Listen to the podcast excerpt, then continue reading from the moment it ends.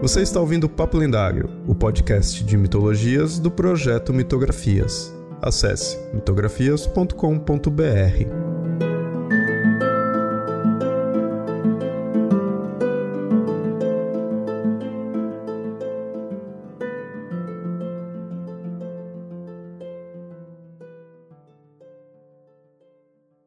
Olá, ouvintes! Sempre avisando, esse episódio foi publicado primeiramente lá no canal do Mitografias no YouTube. Se inscreve e curte os vídeos lá também.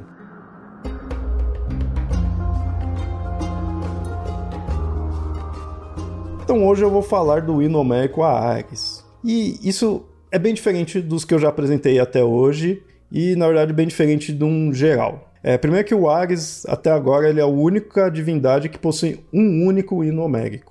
E esse hino homérico dele não traz nenhuma narrativa. Então, obviamente, não vou trazer nada aqui para vocês em referente a um mito. Mas eu vou explicar aí sobre como é esse hino né, e o que, que ele difere. Que isso é bem interessante analisar, principalmente se tratando dessa divindade. Esse hino ele traz muitos epítetos e atributos do, do Ares, e atributos elogiosos. E algo que difere desse hino para os outros é que ele não parece ser um hino de invocação da divindade. Né? Os outros sempre era algo assim para falar da divindade ali, evocar para uma festa, para uma cerimônia. Esse não parece isso. Esse apenas está trazendo os epítetos e as qualidades do Ares, apenas falando dele. Então isso difere no estilo do hino. Só que também por trazer qualidades da divindade, difere quando está se falando desse deus. Porque o Ares ele não costuma ser bem visto nas obras ali dos poetas antigos. Nesse hino, sim. Esse hino coloca Ares, né, chama ele de protetor das cidades, de deus dos justos, e tipo, Ares muitas vezes é representado até o contrário, né? É, os filhos de Ares são pessoas cruéis, né? O próprio Ares tem essa imagem, então difere do que é dito nessa, nesse hino. Isso que chama atenção. Uma outra característica que põe é que coloca ele como pai da deusa da vitória. Só que aí tem uma questão que assim, ela é dita ser filha de Ares. Aí é a deusa, realmente, da Vitória, que seria filha dele, que isso já difere de outras obras, é a única que traria essa genealogia. Ou está querendo dizer que por ele ser um deus da guerra e a vitória estar relacionado a isso, né, ele quem traz ela, né? Dá também essa interpretação. Principalmente que aqui ele não é visto como aquele deus é, ruim, uma, um conceito errado. Né? Ele é da guerra, mas não para aquela questão não desejada que a gente traz em outras obras, que até acaba até humilhando o Ares, põe bem como algo não desejado. Nas, nas outras obras, a Ilíada, principalmente, até porque a Ilíada é uma, uma obra sobre guerra, então é natural de ter muita questão do Ares, mas ali você vê bem que ele não é bem visto. Por isso que difere né, do Ares aqui do hino homérico para outras obras. Mas a gente também tem que pensar aquela questão é seguinte: guerra é um conceito amplo, né? Por ser tratado de em várias obras, por estar tá em tudo quanto é canto, né? Então é um conceito amplo. Então, às vezes, você pode pensar que o, a imagem do deus da guerra também vai ser amplo. É, vai variar de local para local, o culto dele, né? De repente, em alguns locais nem pode nem ter culto, em outros vai ter ele chegou a ter um hino, né? Então, em algum canto ele é adorado, em algum canto tem algum certo culto, só que isso vai variar de local para local. A gente tem que estar tá preparado para essas diferenças da representação de uma divindade, mesmo que uma divindade ela comumente seja representada de tal forma, a gente vai encontrar de outras formas. E assim, por que, que também a gente vê muito o Ares sendo mal visto?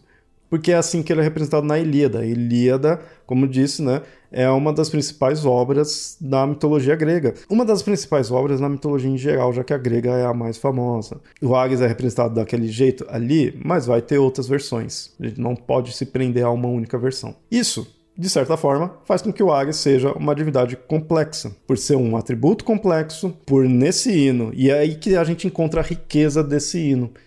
É um hino curto, é o único da divindade, mas se não tivesse ele, a gente não teria essa outra imagem. Claro que não vai ser a única vez que a gente vai ver isso para Ares, pegando o culto de outros locais a gente vai ter isso, mas, pô, é um hino que trouxe essa variedade.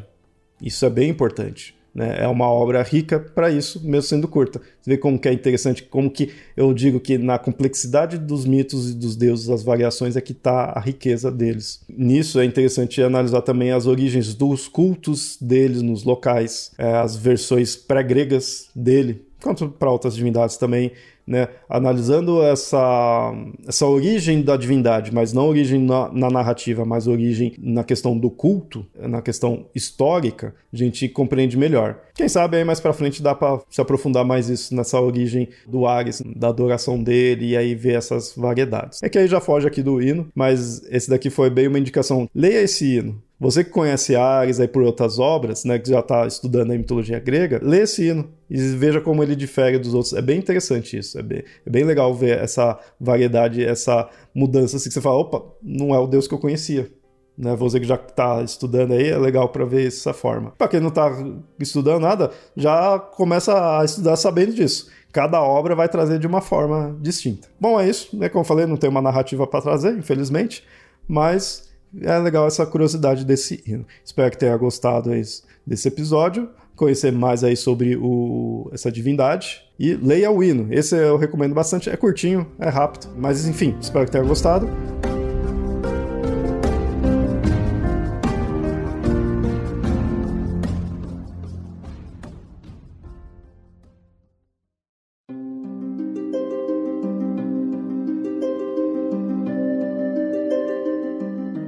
Ouvinte, gostou do programa? Espero que sim. Se gostou mesmo, considere apoiar o Mitografias em catarse.me mitografias ou apoia.se mitografias. Tais apoios são importantes para manter esse projeto no ar. Caso queira fazer um apoio único, pode enviar um Pix. A chave é mitografias.gmail.com.